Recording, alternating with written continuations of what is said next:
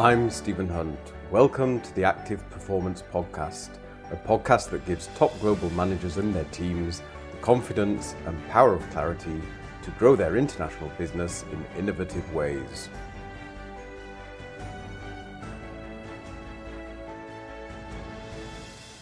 This week, power and self confidence. What do confident global managers do to be at their best all of the time?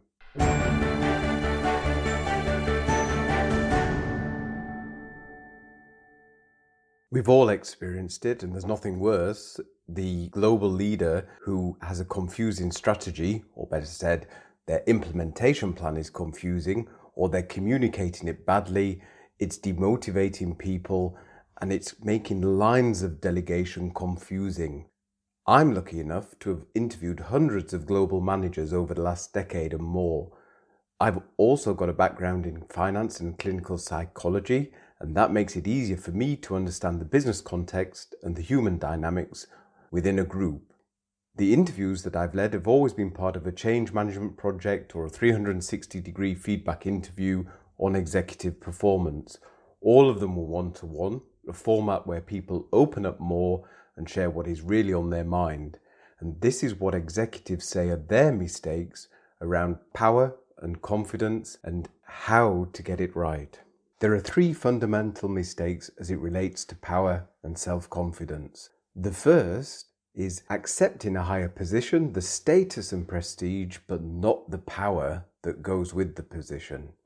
So, congratulations, you move up a level, you've been promoted. It's a big psychological step. You're being thrown into a leading role, probably at a country, regional, or global level, and it has its unique challenges. The status and the prestige of the higher position can be seductive. But as Julie Diamond shows in her book Power, there's a fatal mistake, and that is rejecting the power that comes with the role. In other words, accepting the position, the salary, the status, but not accepting the power and the responsibility for decision making that comes with it. Weak executives failed to stamp their authority on the situation. For example, they let key deadlines slip because they don't make people clearly accountable for the outcomes and consequences. They struggle with delegation or they get pulled into meetings that they don't need to be in. They start micromanaging where they don't need to micromanage. They avoid tough decisions with difficult personalities. They avoid conflict by trying to push it onto other people.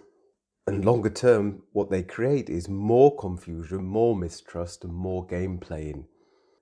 The way to get round this is to accept the power, of course, and you do that by being fixed on the goals and flexible on the journey. This is a wonderful expression. The end point is clear. The route to the end point isn't clear, it emerges as you go along. Therefore, you have to know where you want to go. You have to have goals and be able to articulate them clearly to different stakeholders, whether that's different employee groups, different management groups, board members, shareholders, outside stakeholders. This is a real balancing act. It's a challenging balancing act. On one side, you want to move away from abstract, high level vision and mission language on the other side of the balance, you don't want to tip it too far into micromanaging every single initiative and every project that you've got going. Accepting the power that comes with the role is about moving with purpose towards your goals because, of course, the worst decision is no clear decision. It's also choosing indicators which show that if the path you've chosen is wrong, you're quickly able to change it, but you keep moving forward because the second word's decision is not being flexible when you're going down the wrong path. It is also about working to indicators and not getting lost with abstract visions and dreams of what might be. You have to translate those into action, and that is measured by the indicators that you choose. The second biggest mistake not being vulnerable. We all know the expression, it's lonely at the top. In my experience, more often than not, loneliness is a symptom of a leader who does not want to be vulnerable, because being vulnerable means taking the risk of being open. I decide as a leader whether to be open or not. The decision rests with me. However, once I've decided to share my thoughts, I cannot control what people do with them. There's a risk.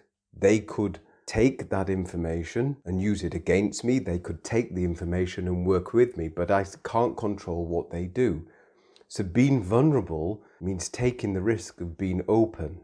And the best way round this is to decide who you want to be open to. You don't have to be open to everyone, but you're wise when you're open to someone. Think of people who've been your manager who aren't open to you.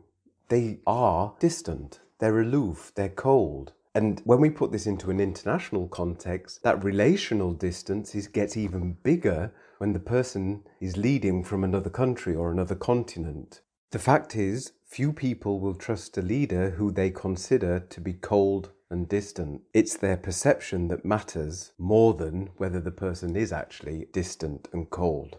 And the consequences of being cold and distant are quite dangerous when you get into an international environment. If you think about leaders, managers, bosses you've had who are cold, they are not the people who you remember sharing a lot of information with. You tend to share what's necessary.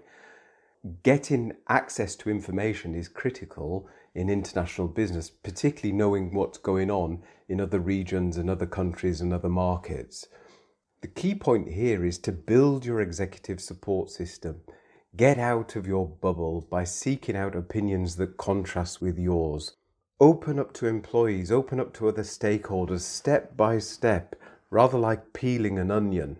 You can do it layer by layer. You don't have to do everything at once. Nobody is asking anyone to fully expose their deepest thoughts and ideas and hopes and fears and fantasies. What it takes is simply sharing to an extent that the other person feels comfortable and showing gratitude and thanks to others when they're open with you. This creates a spiral of trust, a positive spiral that's going up. It creates confidence at an individual level, at an interpersonal level, and it creates a culture of confidence across the whole organization. The third fundamental mistake is low self confidence. Low self confidence at the executive level typically manifests itself in what psychologists call the imposter syndrome. Executives rise to the top of the organization, but at the same time as experiencing great success, they feel out of place, they feel underqualified, they feel experienced, or they feel fake, or they feel all of those things together. Psychologists know that the inner dialogue for these executives is People will soon find out that my skills are not up to the job. When they discover that fact, I will be out in the open for everyone to see.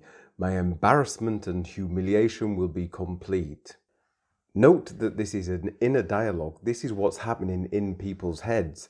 The reality on the ground might be something completely different, but where you do see the symptoms are in the executive whose opinions are unclear, whose decision making is increasingly nervous and tentative, and their use of intuition, which is a key skill at executive level, is limited or even ignored. So you have a choice.